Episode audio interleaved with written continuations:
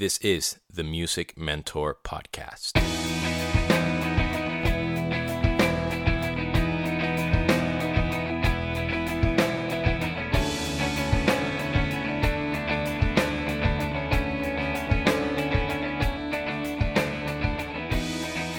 What is up, girls and boys, ladies and gentlemen? This is Demian, your host of the Music Mentor Podcast, and welcome to episode number 81. On this week's episode, I wanted to discuss, or try to discuss as eloquently as I can, the different dimensions of aging and how embracing that process can help us become better musicians.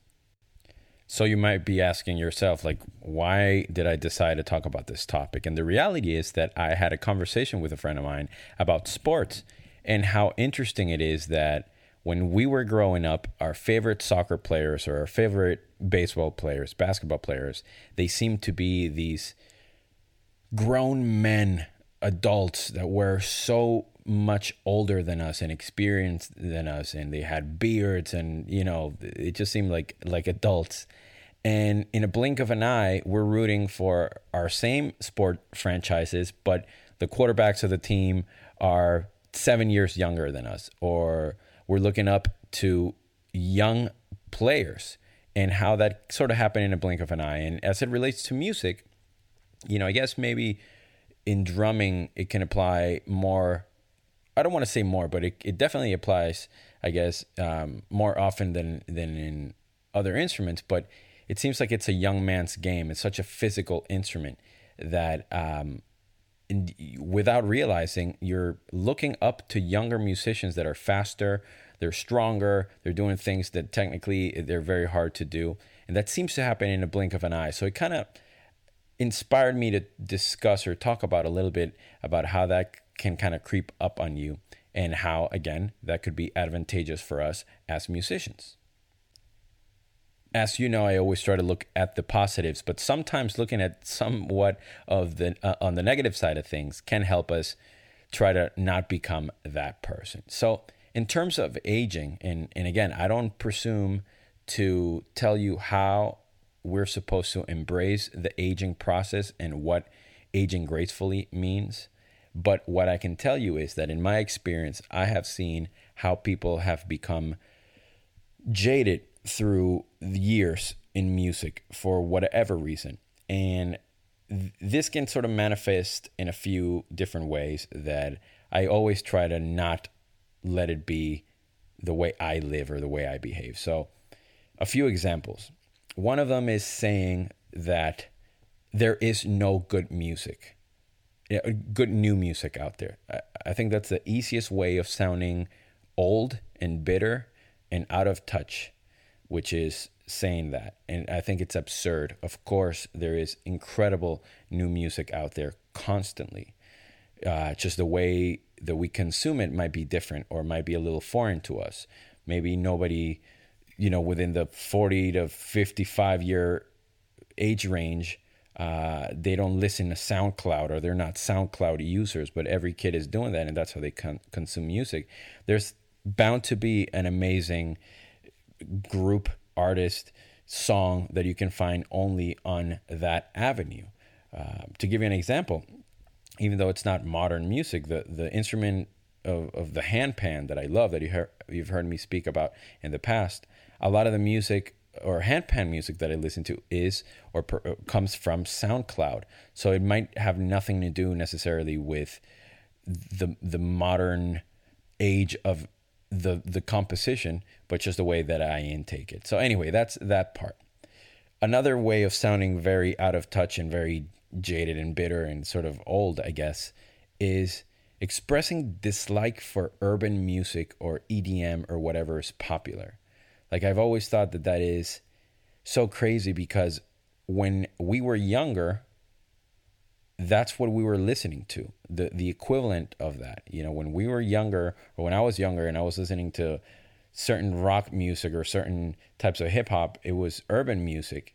And it's pretty silly for me to at this day uh, uh in this day and age to to criticize whatever the youth is listening to because that's who I was. That's what I was listening to. I didn't want to listen to what my parents were listening to. I wanted to listen to something completely different. And it if it, it was a disruptive thing in my home, then that was I was in a good path. It, it could be punk music, it could be power metal, or it could be certain types of hip hop. For me, it was like gangster rap and it was great and to to, to think that now a 35 year old me would criticize the same behavior that I was taking part in many years prior, I think it's a little silly. Now, if I may get a little more serious for a second, I do think that there's a, an area, an arena where it could be very, very dangerous to be bitter and all that stuff. And it doesn't have to do with ourselves. That's our problem. If we're bitter, if we're jaded, that has a direct effect on us and our lives and our choices and everything surrounding ourselves. However, when we project that bitterness and those jaded thoughts and we project it on our students or we take it out on them for whatever reason, that is really, really, really bad in my opinion because the student is nowhere near responsible and shouldn't be responsible for whatever mistake you have made or we have made in our careers. And we shouldn't just load that on them because I don't think is productive at all. Can the student learn from it and can they pick up on our bitterness and us being jaded and say to to themselves like, "Oh, I don't want to be like that person?" Sure, but that's not the point. That we cannot let that be out there in the universe and just hope that they're not going to learn from us or that they're going to learn to not be us. Who wants to do that? Nobody wants to put themselves in that situation where we hope that people learn from us by trying not to be us, and that can't be the goal.